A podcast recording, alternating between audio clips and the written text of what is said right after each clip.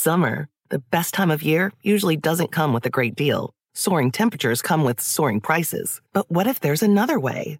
With IKEA, your summer plans can last longer than two weeks of vacation and be more affordable. Here, everyone can have lounge chair access, no reservations needed. From affordable outdoor furniture to stylish accessories, we have all the essentials you need to soak up summer in style, no matter the size of your space. Start planning a better summer with IKEA. It's your outdoor dreams inside your budget. The newsroom to you live. Hi, everyone, and welcome to Washington Post Live. I'm Mariana Sotomayor, and I'm a congressional reporter at the Washington Post. I am very excited to talk to Congresswoman Kat Cammack Maybe the top reason is we come from the same state of Florida. Uh, Congresswoman, thank you so much for joining us today.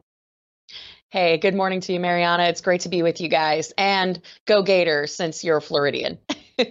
yep, yep. I know there's a lot of allegiances to the Gator community. Um, I want to let our viewers know before we get started that you can actually ask the Congresswoman a question. Just make sure to tweet at Post Live, and we'll try to incorporate some of those questions in our conversation. Uh, Congresswoman, there's so much that I want to talk to you about, so much to even look forward to before these November midterm elections, a lot of politics happening. Uh, but I want to talk to you about the news of the day. We all more or less woke up to the news about the state of the economy. Um, it is the second quarter in which we have seen the economy shrink that has traditionally been an indicator that we are headed into a recession course, the Biden administration saying, well, our job numbers here in the country are still pretty strong. So we're not necessarily there. They don't want to declare a recession. Two part question for you. One, what is your reaction to what you're seeing? And, you know, it's possible that Republicans take back the House majority after the midterm election. What are you all discussing about how you, what legislation or, you know, how you would like to strengthen the economy? Absolutely. Well, you know, I think this morning's news about meeting the criteria of a quote unquote technical recession wasn't really a surprise for anybody, uh, Republican or Democrat. And, you know, we get into this game of, you know, definitions and is this technically a recession? I can tell you, having uh, been back home and talking to constituents, it has been a recessionary type environment for a while. When I have seniors that are making the decision between gas or groceries, they're facing increased pressure on a fixed income uh, to make rent. These are real life issues that everyone back home and really across America, we've all been feeling the squeeze. And you needn't go to the, the gas station and pay over $5 a gallon of gas to recognize that things aren't going great right now in America in terms of the economy.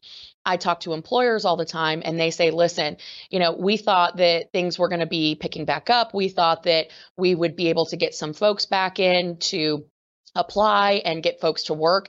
The incentive packages that employers have been putting together to try to entice people to get back to work have been through the charts, but yet the end result is still the same in that employers are having a hard time finding help. Uh, our, our folks on fixed incomes are really getting squeezed the hardest. Those uh, lower and middle class Americans that um, are working class families, they're feeling the squeeze. You know, this is back to school time. I've got moms calling me saying, it's over $600 per child in just back to school supplies. I don't think anyone is shocked by this news. Um, so it's pretty clear that we've got a lot of work to do here at home and that the policies that the Biden administration is pushing forward just aren't working. They're missing the mark. And they have, um, both when it comes to the actual numbers, but also in practice too. So, you know, I think that when Republicans take back the House, and Republicans will take back the House, and I believe the Senate as well we're going to put forward an America First agenda that is rooted in the basics, getting government out of the way. The regulatory environment has really strangled enterprise and commerce across this country through a variety of different industries. We're going to help get people back to work by reducing that burden of everyday essentials on them, from school supplies, you know, like I said, um, to the basics like gas and groceries. The inputs on our food supply right now, be it fuel costs, be it fertilizer, and And of course, all the regulatory environment, it's really increasing the cost of food. So we're going to focus on lowering gas prices, getting people back to work, and really unleashing the economic opportunity that we have here in this country. And I think that there's no better country in the world that can produce energy, and we are an energy economy. We can produce it better, cleaner, and more efficiently than anywhere else in the world. So we're going to empower our domestic production industry to get back to work, to really restart that engine. And that's going to be the first step.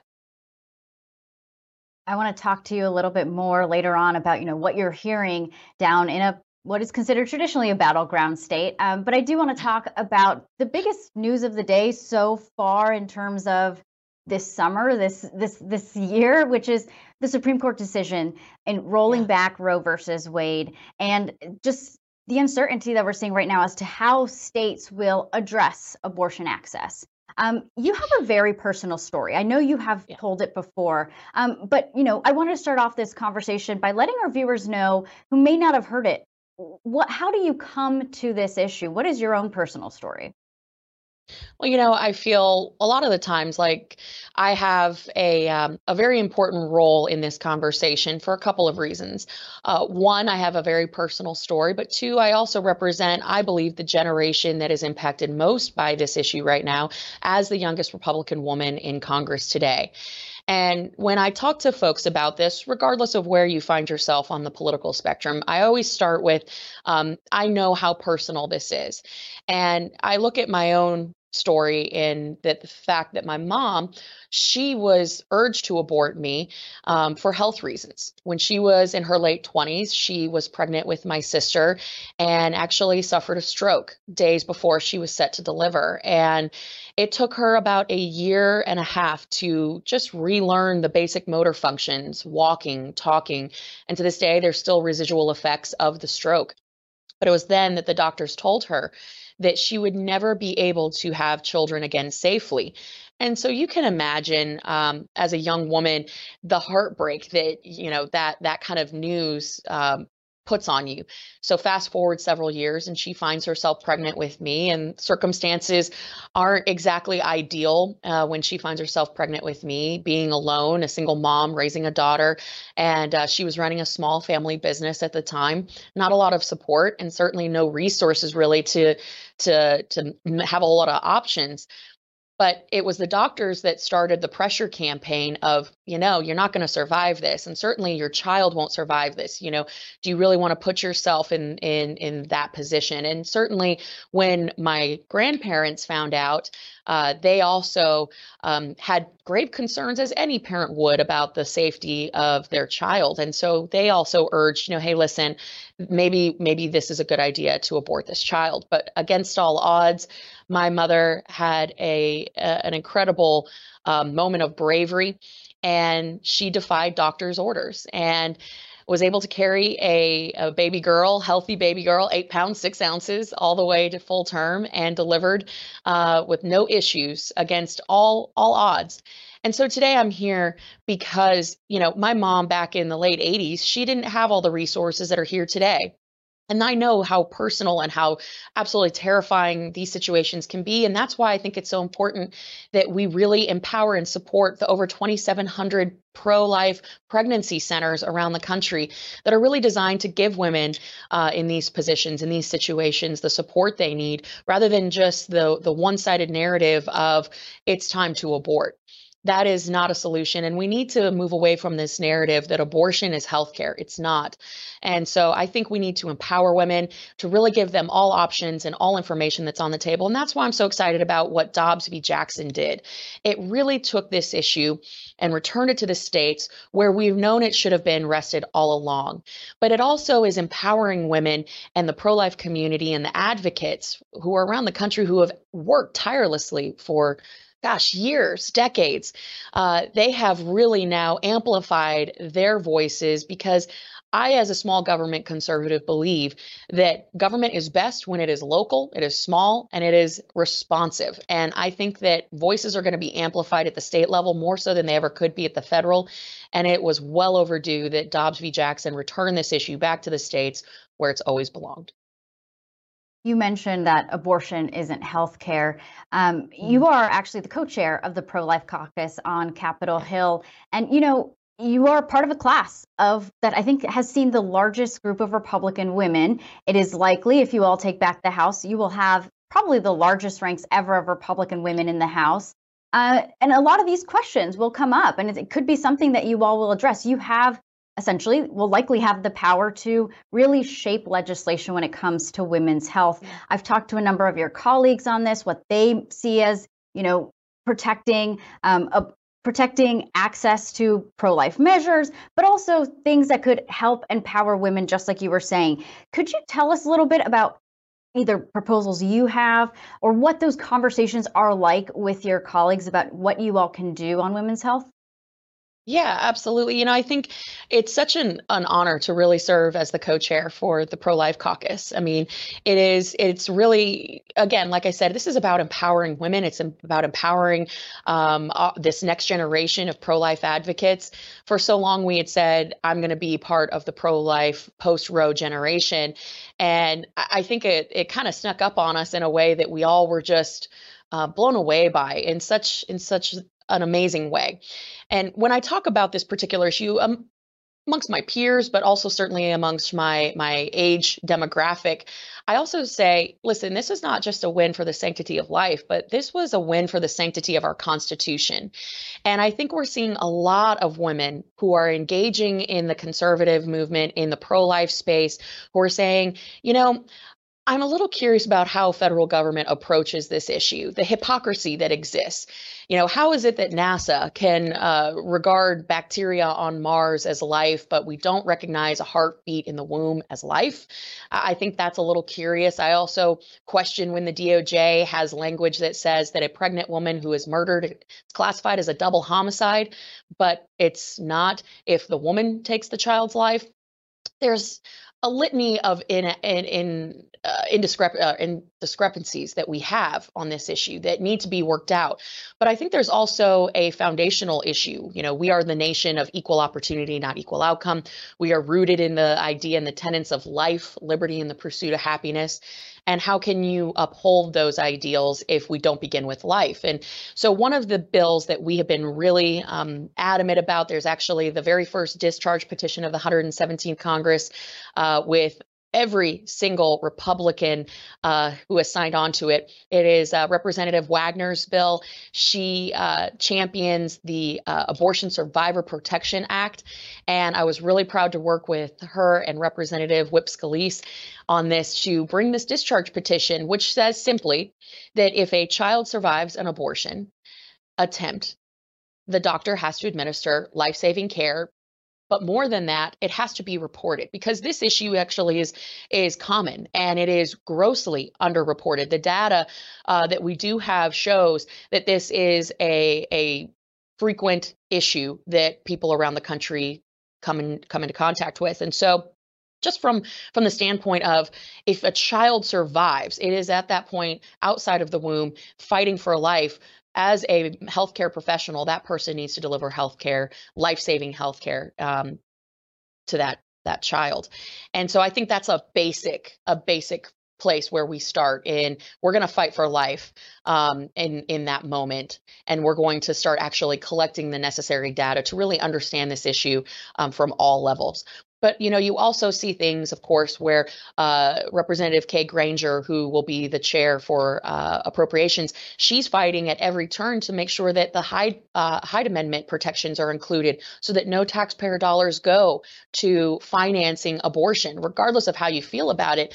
I think that there is absolutely no place for taxpayer-funded abortions to be in our nation. And when you look at, say, Planned Parenthood, for example, with nearly 600 facilities around the country, 96% of their pregnancy care is not prenatal, it's not uh, anything but abortions. 96% of their pregnancy centered, quote unquote, healthcare, and I'm using air quotes on that, um, it's 96% of that is abortion. So I think we have a really good shot right now to take the pro life movement, not just on the abortion issue, but moving forward, you know, empowering working moms, empowering working families, talking about ways we can make adoption more affordable and accessible, streamlining some of these systems that we know have some kinks uh, that need to be worked out, talking about protections for the special needs community. Uh, there's been a situation in my district where we have found that there was discriminatory practices in place to deny organ transplants to children um, that were born with special needs. That's the most horrific thing you can possibly think of to tell a parent, well, your child has Down syndrome and therefore is not eligible for this transplant. Uh, that yeah. to me is something that needs to change. So we're going to continue to fight uh, for pro life, and it's not just in the womb, but it's all the way through. So I wanted to actually ask you a question we are getting from one of our viewers, uh, Kenneth Woodward. He is from Illinois and is asking Is the GOP conference willing to back abortion restrictions that allow exceptions of rape, incest, and immediate physical harm to the mother? Where are you guys on that? You know, and I think that's the wonderful thing about the Republican Party is that we all, like I said, come at it from our own different personal experiences. And the wonderful thing about Dobbs v. Jackson is that it returned this issue to the states. So now the citizens of each state have the ability to really champion what they feel is going to work best for their state. And I know in in some areas, you know, you have a, a heartbeat bill. Um, in places like California, it's abortion on demand up until the day before delivery delivery, late term abortions, uh, which I personally find absolutely horrific. I think that is where the state legislatures and the governors and the people of those respective states are going to be truly empowered but as a pro life advocate, I would say that it is our job to really highlight and support the entire uh, pro life community and the, uh, the systems and the services that they provide. This isn't like 30 years ago when we were really struggling to provide um, pro life alternatives. This is where we now, like I said, have 2,700 pro life pregnancy centers around the country that are willing to stand with women in crisis, in need. And so I think there's going to be some pretty robust robust debates about the issues of rape and incest, uh, particularly when it's reported. And certainly, I know that these are difficult conversations, but they're conversations that we need to be having. And certainly, across this country in the next few years, we're going to be hearing them in state capitals. You mentioned just the debates that are coming up, likely will come up. House Democrats are at some points forcing you all to try and have some debates. I know last week was an example of that. Um, the last two weeks, actually, you voted against uh, allowing women or protecting women from seeking an abortion out of state. Um, I wanted to ask you about that. But I know you also voted against contraception. That's something else that Democrats try to put on the floor. But you did vote in support for Congresswoman Ashley Hinson, your colleague, uh, Republican from mm-hmm. Iowa, her own proposal on contraception, which would essentially allow any woman over the age of 18 to access FDA approved birth control bills or pills over the counter, um, which would be pretty revolutionary. Democrats voted against that it looks like there could be places for compromise. I know that, you know, there's a lot of politicking when it comes to voting on things, but on that issue, on those issues, do you think that you could actually find a place to define legislation for protections? Because that could be something that may come up if you all are in the majority. You know, and I think that's a wonderful opportunity for us to work in a bipartisan manner on this. Um, as you said, you know, I supported Representative Hinson's bill um, to provide contraceptives to people that are 18 and over. And and the thing that I continually push back on is that Republicans are not against contraception. That's not it at all. What we are against is the notion that a total free for all using non-FDA approved measures uh, that that is somehow going to solve a problem. No, that's absolutely not it. And the notion that there was going to somehow be checkpoints across interstate lines um, for women who were traveling across states to, you know, seek abortions, that somehow there was going to be um, some sort of effort to police this um, or go after women, that couldn't be further from the truth. And it was actually pretty infuriating to hear that argument be put on the House floor and leveraged against us I think that the pro-life movement is a pro-woman movement. We we are extraordinarily um, supportive of women at all stages, and to suggest that somehow that states were going to restrict interstate travel um, and punish women for for traveling to to get an abortion was absolutely ludicrous. And i think most people across the country saw it for what it was. I mean it was it was political through and through.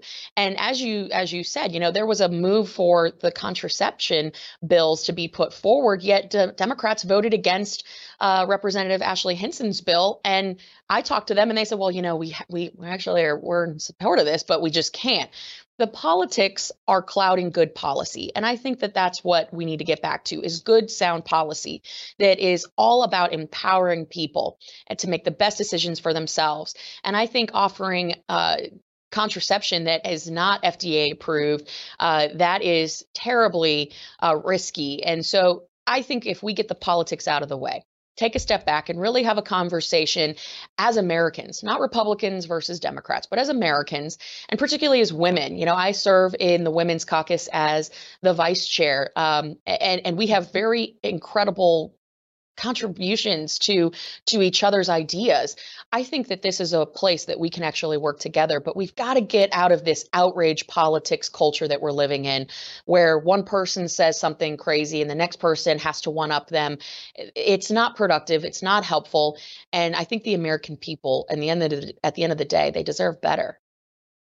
When you're back home you mentioned you know you're hearing things that are related to the economy um, I've heard that too, traveling to different parts of the country. is abortion coming up at all? What are the issues, you know, beyond inflation? Everyone, it doesn't matter background or, or where you live in the country, is, is tackling that. What else are you hearing from people?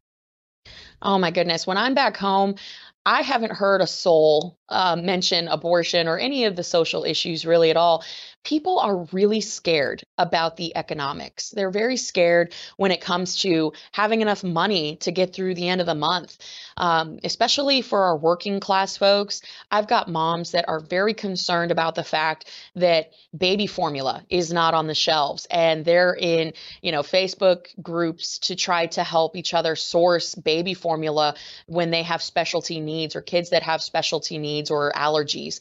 They're really concerned. And no, like I said, young women. They're concerned about feminine products being in short supply. I can't tell you how many of my friends have texted me saying, I have been to three stores and I cannot find tampons anywhere.